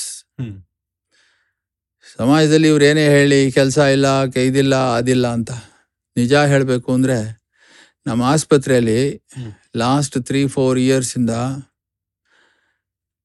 Required skills ಇರ್ತಕ್ಕಂಥ knowledgeable youngsters whether it is a front office person or whether he is a technician ಸಿಗೋದೇ ಕಷ್ಟ. ಜನಗಳಿಲ್ಲ. News ಪೇಪರ್ಗಳಲ್ಲಿ ನೀವು ನೋಡ್ತೀರಾ jobs ಇಲ್ಲ jobs ಇಲ್ಲ, ಹಾಗೆ, ಹೀಗೆ ಅಂತ. ಜಾಬ್ಗೆ ಅಡ್ವರ್ಟೈಸ್ ಮಾಡಿದ್ರೆ ಅದಕ್ಕೆ ಸು, ಅದಕ್ಕೆ ಸೂಕ್ತವಾಗಿರ್ತಕ್ಕಂಥ ವ್ಯಕ್ತಿ ಸಿಗೋಲ್ಲ ನಮಗೆ ಅಪಾಯಿಂಟ್ ಮಾಡ್ಕೊಳ್ಳೋದಕ್ಕೆ. There discordance a big discordance between what we are producing want. What we want so ಸಮಾಜದಲ್ಲಿ ಹಾಗಾದ್ಮೇಲೆ ಅವನು ಯುವಕ ಅವನು ಬಂದ ಅವನಿಗೆ ಅವನಿಗೆ ಎಷ್ಟು ಆಸೆ ಇರುತ್ತೆ ನಾನು ಮೇಲೆ ಬರಬೇಕು ಅಂತ. ಸಾಧ್ಯವಾದಷ್ಟು ಬೇಗ ಅವನ ಜೀವನದಲ್ಲಿ ತಾನೇನಾಗಬೇಕು ಅನ್ನೋದನ್ನು ಅವನು ರೂಪಿಸ್ಕೋಬೇಕು. ಅದಕ್ಕೋಸ್ಕರ ಅವನು ಹೆಣಗಾಡಬೇಕು ಹೊಡೆದಾಡಬೇಕು ಆ ಜಾಗನ ಅವನು ಪಡಿಲೇಬೇಕು ಹ್ಮ್. ಅಂದ್ರೆ it needs mental as well as physical preparation it's okay a lab technician's job is not a bad thing a nurse's job is not a bad thing if he loves be, being a nurse or she loves being a nurse, let her thoroughly prepare to be a nurse. Work for it. Be the best nurse possible. ಅವಾಗ satisfaction ಅನ್ನೋದಿರುತ್ತೆ ಬೇರೆ ಎಲ್ಲೂ ಸಿಗಲಿಲ್ಲ ಅದರಿಂದ ನಾನು nurse ಆಗ್ತೀನಿ ಅಥವಾ ನಮ್ಮ ಮನೇಲಿ ಯಾರೋ ಬಲವಂತ ಮಾಡಿದ್ರು ನರ್ಸಾಗ್ತೀನಿ ಅಂತಂದರೆ ಜೀವನದಲ್ಲಿ ಸಂತೋಷ ಇರಲ್ಲ. ಆದ್ದರಿಂದ ಪ್ರಪಂಚದಲ್ಲಿ ಈಗಿರೋ ಪ್ರಪಂಚದಲ್ಲಿ ಸಿಕ್ಕಾಪಟ್ಟೆ ಅವಕಾಶಗಳಿದೆ. ಜ ಹುಡುಗರು ಈಗಲಿಂದಲೇ ಯೋಚನೆ ಮಾಡಬೇಕು. ಯಾವುದರಲ್ಲಿ ಅವರಿಗೆ ಆ್ಯಪ್ಟಿಟ್ಯೂಡ್ ಇದೆ. ಎರಡನೇದು ಜೀವನದಲ್ಲಿ ಅವ್ರು ಏನು ಆಗೋದಕ್ಕೆ ಇಷ್ಟಪಡ್ತಾರೆ. ಅದಕ್ಕೋಸ್ಕರ ಅವಕಾಶಗಳು ಬಹಳ ಇದೆ. ಅದನ್ನು ಅವ್ರು ಪಡ್ಕೋಬೇಕು. ಸರ್ಕಾರದವರು ಅವಕಾಶ ಕಲ್ಪಿಸ್ತಾ ಇದ್ದಾರೆ ಪ್ರೈವೇಟಲ್ಲೂ ಅವಕಾಶಗಳಿದೆ. ಅದು ನೀವು ಹೇಳಿದ್ರಲ್ಲ I am dreaming all the time ಅಂತ. ಹಾಗೆ they should dream and work for it ಬರೀ ಡ್ರೀಮ್ ಮಾಡಿದ ಪ್ರಯೋಜನ ಇಲ್ಲ they should work for it ಆವಾಗ ಅವ್ರಿಗೆ ಅವಕಾಶಗಳು ಬೇಕಾದ ಸಿಕ್ಕೇ ಸಿಗುತ್ತೆ ಜೀವನದಲ್ಲಿ ಅವರು. They will succeed in life there is no failure for the youth of today let me tell you even for an M B B S doctor forty years ago there were no jobs ಕರ್ನಾಟಕದಲ್ಲಿ ಓದಿರ್ತಕ್ಕಂಥ engineers ಕರ್ನಾಟಕದಲ್ಲಿ job ಸಿಗದೆ ಒರಿಸ್ಸಾ ಬಿಹಾರ್ ಅಲ್ಲಿ ಇಲ್ಲಿ ಡ್ಯಾಮ್ಗಳು ಕಟ್ತಾ ಇದ್ದಾರೆ ಅಂತ ಅಲ್ಲಿಗೆಲ್ಲ ಹೋದಂತಹ ಕಾಲ ಇದೆ. ಕರ್ನಾಟಕದಲ್ಲಿ ಏನು ಜಾಬ್ಗಳೇ ಸಿಗಲಿಲ್ಲ ಅಂತ. Today it is not the case jobs are available you should be prepare to be able to take that job ಅಂದರೆ you should develop the skills ಅಷ್ಟೇ. ಆಮೇಲೆ ಇನ್ನೊಂದು ಆಲಸ್ಯತನ ಅಂದರೆ ಸೋಂಬೇರಿತನ ಬಿಟ್ಟು ದೇಹ ದಂಡಿಸೋ ಮನೋಭಾವ ಬೆಳೆಸ್ಕೋಬೇಕಲ್ವಾ? ಅದು ಏನು ಅಂತಂದರೆ ಅದು ದಟ್ ವಿಲ್ ಆ್ಯಕ್ಚುಲಿ ಕಮ್ ಕೆಲವ್ರಿಗೆ ಏನಾಗಿರುತ್ತೆ ಅಂದರೆ ಮನಸ್ಸಿಗೆ ಬಹಳ ಬೇಜಾರಾಗಿ ಏನೂ ಸಕ್ಸಸ್ ಆಗಲಿಲ್ಲ ಜೀವನದಲ್ಲಿ ಅಂದರೆ ಅವ್ರಿಗೆ ಸೋಮಾರಿತನ ಬರುತ್ತೆ. It is kind of depression there is nothing like success. Success leads to success ಫೇಲ್ಯೂರಿಗೆ ನಾವು ಅವಕಾಶ ಕೊಟ್ಟರೆ ಇಟ್ ಬ್ರಿಂಗ್ಸ್ ಯು ಡೌನ್ ತಿರ್ಗಾ ಮೇಲೆ ಹೇಳಬೇಕು. ಅದರಿಂದ life is not full of success all the time there are failures but ಏನು ಅಂದರೆ ದೇಹ ದಂಡನೆ ಮಾಡಿಕೊಂಡೇ ಮಾಡಬೇಕು ಅಂತ ಏನಿಲ್ಲ. ಚಿಂತನೆ ಮಾಡಬೇಕು. ಯೋಚನೆ ಮಾಡಬೇಕು. ಮೈಂಡ್ನ ನಾವು ಯೋಚನೆ ಮಾಡಿ ನನಗೆ ಈ ಪ್ರಶ್ನೆ ಬಂದಿದೆ, ಇದಕ್ಕೆ ಸೊಲ್ಯೂಷನ್ ಏನು ಯೋಚನೆ ಮಾಡಿದ್ರೆ ಸಿಗುತ್ತೆ. ಹುಂಬನ್ ಥರ ನಾನು ಹೋಗಿ ದೇಹ ದಂಡನೆ ಮಾಡ್ತೀನಿ ಅಂದ್ರೂ ಪ್ರಯೋಜನ ಇಲ್ಲ. So that is one thing that I always tell ಈಗಿರೋ ಯೂತ್ಗೆ ಅವಕಾಶ ಚೆನ್ನಾಗಿದೆ. Let them think let them aspire let them work for it but in course of time patience ಇದ್ರೆ all of them will succeed both ಆ, ಮನುಷ್ಯನ ಸುಖಕ್ಕೆ ಏನ್ ಬೇಕು ಅನ್ಸುತ್ತೆ ನಿಮ್ ಪ್ರಕಾರ? ಖುಷಿಯಾಗಿರೋದಕ್ಕೆ ಏನ್ ಸಾಕು? ನಮ್ಮ ಹಿಂದಿನಿಂದ ನಮಗೆ ಹೇಳಿರೋದು ಏನು ಅಂತಂದ್ರೆ ನಮ್ಮ ಹಿರಿಯರು ಪುರಾತನವಾಗಿ ನಮ್ಮ ಸನಾತನ ಧರ್ಮದಲ್ಲಿ ಹೇಳಿರೋದು ಏನು ಅಂದ್ರೆ. ಅತೃಪ್ತಿ ಬೇಡ. ಮನಸ್ಸಿನಲ್ಲಿ ಅತೃಪ್ತಿ ಇದ್ರೆ ಸಂತೋಷ ಇರೋಲ್ಲ. ಹ್ಮ್. ಅತೃಪ್ತಿ ಯಾಕೆ ಬರುತ್ತೆ ಅಂದ್ರೆ when your desires do not meet your achievements ನಾನು ಏನು ನನ್ನ ಮನಸ್ಸಿನಲ್ಲಿ ಏನೇನೋ ಆಸೆಗಳಿರುತ್ತೆ. ಒಂದು ದೊಡ್ಡ ಮನೆ ಕಟ್ಟಬೇಕು ನಾಲ್ಕು ಕಾರ್ ಇಟ್ಕೋಬೇಕು ಹೀಗಿರಬೇಕು ನಮ್ಮ ಮನೇಲಿ ಸರ್ವೆಂಟ್ಸ್ ಇರಬೇಕು ಏನೇನೋ ಇರ್ಬೋದು. ಆದರೆ ನಾನು ಅದಕ್ಕೆ ಅದಕ್ಕೆ ಅನುಗುಣವಾಗಿ ನಾನು ಸಾಧನೆ ಮಾಡೋಕ್ಕಾಗದೇ ಇದ್ರೆ ನನ್ನ ಹತ್ರ ಇಲ್ದಿದ್ರೆ ನನಗೆ there is a discordance a big gap ಆವಾಗ ನನ್ನ ಮನಸ್ಸಿಗೆ ಸಂತೋಷ ಅನ್ನೋದು ಇರಲ್ಲ. ಆದ್ರಿಂದಲೇ ಮೊದಲೆಲ್ಲ ಹೇಳ್ತಾ ಇದ್ದಾರೆ ಸಂತೃಪ್ತಿಯಾಗಿರು. ಇರೋದ್ರಲ್ಲಿ ಸಂತೃಪ್ತಿಯಾಗಿರೋ ಅಂತ. ನಾವು ಏನು ಮಾಡ್ತಾ ಇದ್ದೀವಿ ಅಂತಂದರೆ ನನಗನ್ಸೋದನ್ನ ಆದರೆ ಇದು ಇಟ್ ಮೇ ಬಿ ಹೈ ನೀವು ಎಲ್ಲರೂ ನಗ್ಬೋದು. ಇದು ಬಹಳ ದೊಡ್ಡ ಮಾತು ಮಾತಾಡ್ತಾ ಇದ್ದಾನೆ ಅಂತ. ಆಸೆಗಳಿಗೆ ಲಿಮಿಟ್ ಇಲ್ಲ. ಎಲ್ಲಿವರೆಗೂ ನಾವು ಅಚೀವ್ ಮಾಡದೇ ಇರತಕ್ಕಂಥ ಆಸೆಗಳಿರುತ್ತೋ ಅಲ್ಲಿವರೆಗೂ ಅಸಂತೋಷ ಇದ್ದೇ ಇರುತ್ತೆ. ಸಂತೋಷ ನಾವೇ ಕಂಡ್ಕೋಬೇಕೇ ಹೊರತು ಇನ್ನೊಂದು ಕಡೆಯಿಂದ ಶಾಪಲ್ಲಿ ಸಿಗೋದಲ್ಲ. ಆ ಶಾಪಲ್ಲಿ ಸಿಗೋ ಸಂತೋಷಗಳೆಲ್ಲ ತತ್ಕಾಲದ್ದು. ಚಾಕ್ಲೇಟ್ ತಿಂದಂಗೆ. ಮಗು ಚಾಕ್ಲೇಟ್ ತಿಂದರೆ ಎಷ್ಟು ಸಂತೋಷವೋ ಅಷ್ಟೇ. ಇನ್ನೊಂದು ಚಾಕ್ಲೇಟ್ ಬರೋಗೂ ಮಗುಗೆ ದುಃಖನೇ. ಆದ್ದರಿಂದ ಈ ಸಂತೋಷ ನಾವೇ ಹುಡುಕೋಬೇಕು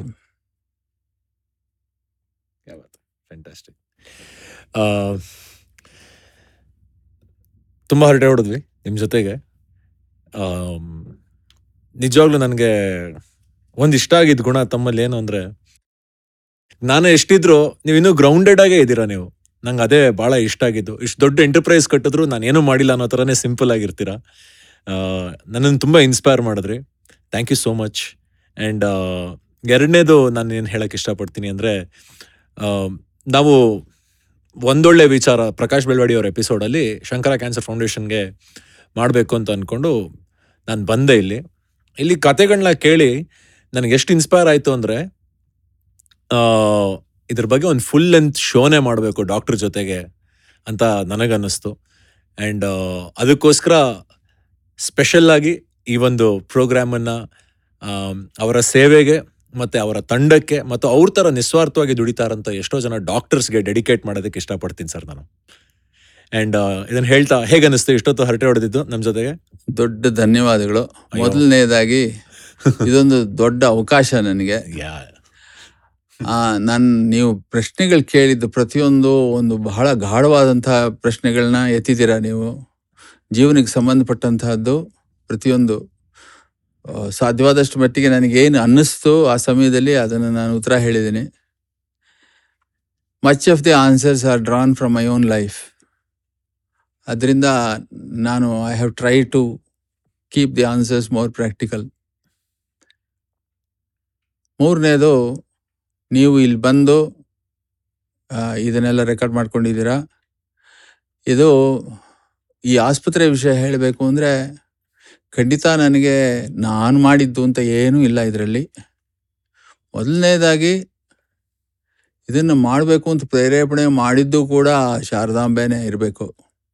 ಯಾಕೆಂದರೆ ಈ ಒಂದು ಹತ್ತು ಹನ್ನೆರಡು ವರ್ಷದಲ್ಲಿ ಇಷ್ಟು ದೊಡ್ಡ ಸಂಸ್ಥೆನ ಒಬ್ಬ ಏಕೈಕ ವ್ಯಕ್ತಿ ಅದು ಏನು ಅವನ ಹತ್ರ ಏನು ಅಂಥ ದುಡ್ಡು ಇದು ಏನು ಇಲ್ಲದೆ ಇರತಕ್ಕಂಥ ಒಬ್ಬ ವೈದ್ಯ.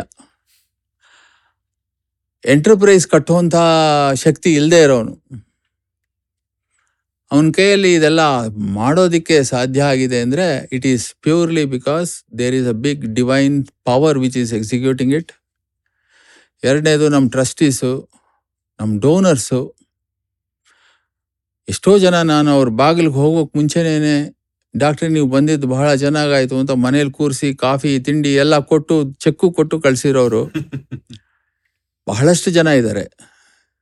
ಅವರೆಲ್ಲ ಹಾಗೆ ಮಾಡಿದ್ರಿಂದಲೇ ಇವತ್ತಿನ ದಿವಸ ಇಷ್ಟರ ಮಟ್ಟಿಗಿರೋದು ಇದರಲ್ಲಿ ಯಾವ ತರಹ ಲೋಪಗಳಿಲ್ಲದೆ the best technology and equipment is available in our hospital it is also because of the donations that we received from various quarters and third thing is ನಮ್ಮಲ್ಲಿರ್ತಕ್ಕಂಥ ಪ್ರತಿ ಸಿಬ್ಬಂದಿ ವರ್ಗದವರು doctors technicians nurses ayahs ward boys ಪ್ರತಿಯೊಬ್ಬರೂ ಕೂಡ ನಿಸ್ವಾರ್ಥತೆಯಿಂದ ಸೇವೆ ಮಾಡೋರು. ಎರಡನೇದು ಒಂದು strong ethical foundation ಬುನಾದಿ ಇದೆ ಇಲ್ಲಿ. ಆ ಎಥಿಕಲ್ ಫೌಂಡೇಶನ್ ಎಲ್ಲೇ ಮೀರಿ ಒಂದು ಚೂರು ಕೂಡ ಹೊರಗಡೆ ಹೋಗಲ್ಲ ಜ, ಇಲ್ಲಿ ಕೆಲಸ ಮಾಡೋರು. ಹಾಗಿರೋದ್ರಿಂದ ಒಂದು ಮನಸ್ಸಿಗೆ ಒಂದು ಏನು ಅನಿಸುತ್ತೆ ಅಂದರೆ, ಯಾವತ್ತಿದ್ರೂ ಪರವಾಗಿಲ್ಲ. ಈ ಸಂಸ್ಥೆ ಜನಕ್ಕೆ ಮುಂದಕ್ಕೆ ಸೇವೆ ಮಾಡೋದರಲ್ಲಿ ಹಿಂದೇಟ್ ಹಾಕೋಲ್ಲ ಅಥವಾ ಕೆಟ್ಟ ದಾರಿ ಹೋಗಲ್ಲ ಅನ್ನೋ ಒಂದು ಭರವಸೆ ನನಗಿದೆ. ಅಷ್ಟು ಮಾತ್ರ ನಾನು ಹೇಳಬಲ್ಲೆ. ನಿಮಗೆ ದೊಡ್ಡ ಧನ್ಯವಾದಗಳು. ಆನ್ ದಟ್ ನೋಟ್ ಇವತ್ತಿನ ನಾಯಕ ವಿತ್ ವಿನಾಯಕನಲ್ಲಿ ಕೊನೆ ಹಂತಕ್ಕೆ ಬಂದ್ಬಿಟ್ಟಿದ್ದೀವಿ ಸರ್ ಇಷ್ಟೊತ್ತು ನಮ್ಮ ಜೊತೆಗೆ ಪ್ರೀತಿಯಿಂದ ಮಾತಾಡಿದ್ರಿ. ಇದು ನಮ್ಮ ಕಡೆಯಿಂದ ಒಂದು ಪುಟ್ಟ ಗೌರವ. ಆನ್ ಬಿಹಾಫ್ ಆಫ್ ಹೊಸ ಚಿಗುರು. Thank you Affy Needs dot com ಅಂತ ಅವರು ನಿಮ್ಗೋಸ್ಕರ ನಿಮ್ಮ ಆಫೀಸ್ಗೆ ಹೆಲ್ಪ್ ಆಗೋ ಥರದ್ದು ಎಷ್ಟೋ ಒಂದಿಷ್ಟು ಗುಡೀಸು ಅಸಾರ್ಟ್ ಮಾಡಿದ್ದಾರೆ this is for you sir on behalf of Affy Needs dot com thank you sir ಆಮೇಲೆ ನೀವು ತುಂಬ ಕಾನ್ಫರೆನ್ಸಸ್ಸು ಆಮೇಲೆ ವಿಡಿಯೋ ಕಾಲ್ಸು ಎಲ್ಲ ಮಾಡ್ತಾ ಇರ್ತೀರಾ? ಸೊ ಒಂದು ಈಕೋ ಫ್ರೆಂಡ್ಲಿ ಸ್ಪೀಕರ್ ನಿಮಗೋಸ್ಕರ. And an eco friendly bag on behalf of Geosmin this is for you sir thank you sir spirituality ಬಗ್ಗೆ ಇಷ್ಟೊಂದು ಮಾತಾಡಿದ್ಮೇಲೆ ಒಂದು ಒಳ್ಳೆ ಪರಿಮಳ ನಿಮಗೆ ಕೊಟ್ಟು ಹೋಗದೆ ಹೋದ್ರೆ ಚೆನ್ನಾಗಿರೋದಿಲ್ಲ. This is on behalf of Rudraksh ಓಹೋ. ಹಾಗೆ ನಿಮ್ಮ ಫೇವ್ರೆಟ್ ಪ್ರಶ್ನೆ ಯಾವುದು ಅಂತ ನಂಗೆ ಹೇಳಿಲ್ಲ ನೀವು. ಅಲ್ಲಿ ಒಂದು ಸಾಧಾರಣವಾದ ವ್ಯಕ್ತಿ ತನ್ನ ದೇಹನ ಹೇಗೆ ಕಾಪಾಡಿಕೊಳ್ಬೇಕು ಅಂತ ಹೇಳಿ ಒಂದು ಪ್ರಶ್ನೆ ಕೇಳಿದ್ದಾರೆ. ಅದು ಬಹಳ ಮುಖ್ಯವಾದ ಪ್ರಶ್ನೆ ಅನ್ನಿಸ್ತು ನನಗೆ. ಯಾಕೆಂದ್ರೆ ಪ್ರತಿಯೊಬ್ಬನಿಗೂ ತನ್ನ ದೇಹದ ಬಗ್ಗೆ ಬಹಳ ಆತ್ಮಾಭಿಮಾನ ಇರುತ್ತೆ ಸ್ವಾಭಿಮಾನ. ನಾನೇ ಬೆಸ್ಟು ಅಂತ ಹೇಳಿ ಮಿರರ್ನಲ್ಲಿ ಯಾವಾಗಲೂ ನಾವು ಬೈಸೆಪ್ಸ್ ಮಸಲ್ಸ್ ನೋಡಿಕೊಂಡು ಹಾಗಿದ್ದೀವಿ ಹೀಗಿದ್ದೀವಿ ಅಂತ ಅಂದ್ಕೊಳ್ತೀವಿ. ಆದರೆ ಅದನ್ನ ಕಾಪಾಡ್ಕೊಳ್ಳೋದು ಹೇಗೆ ಅಂತ ಗೊತ್ತಿಲ್ಲ. ಅದು ಬಹಳ ಮುಖ್ಯದ ಪ್ರಶ್ನೆ. ಅದಕ್ಕೋಸ್ಕರ ನನಗೆ ಅನ್ನಿಸ್ತು ಅದು ಒಳ್ಳೆಯ ಪ್ರಶ್ನೆ ಅಂತ. ಕಂಗ್ರ್ಯಾಚುಲೇಷನ್ಸ್ ಅಭಿರಾಮ್ ಆಜಾದ್. ಈ ಗುಡಿ ನಿಮಗೆ ನಾವು ತಲುಪಿಸ್ತೀವಿ on behalf of extreme acoustic ಇದನ್ನ ಹೇಳ್ತಾ ನಾಯಕ ವಿತ್ ವಿನಾಯಕದ ಈ ಒಂದು ಸಂಚಿಕೆ ಏನಿದೆ ಅದನ್ನ ಇಲ್ಲಿ ಮುಗಿಸ್ತಾ ಇದ್ವಿ. ಮುಂದಿನ ವಾರ ಮತ್ತೊಂದು ಹೊಸ ಅತಿಥಿ ಅವರ ಕಥೆ ಅವರ ಹರಟೆಯೊಂದಿಗೆ ನಿಮ್ಮ ಮುಂದೆ ವಾಪಸ್ ಬರ್ತೀನಿ. ಅಂಟಿಲ್ ದೆನ್ ಈ ವಿನಾಯಕ್ ಜೋಶಿ ಮಾಡುವಂತ ನಮಸ್ಕಾರಗಳು. Miss me bless me love you bye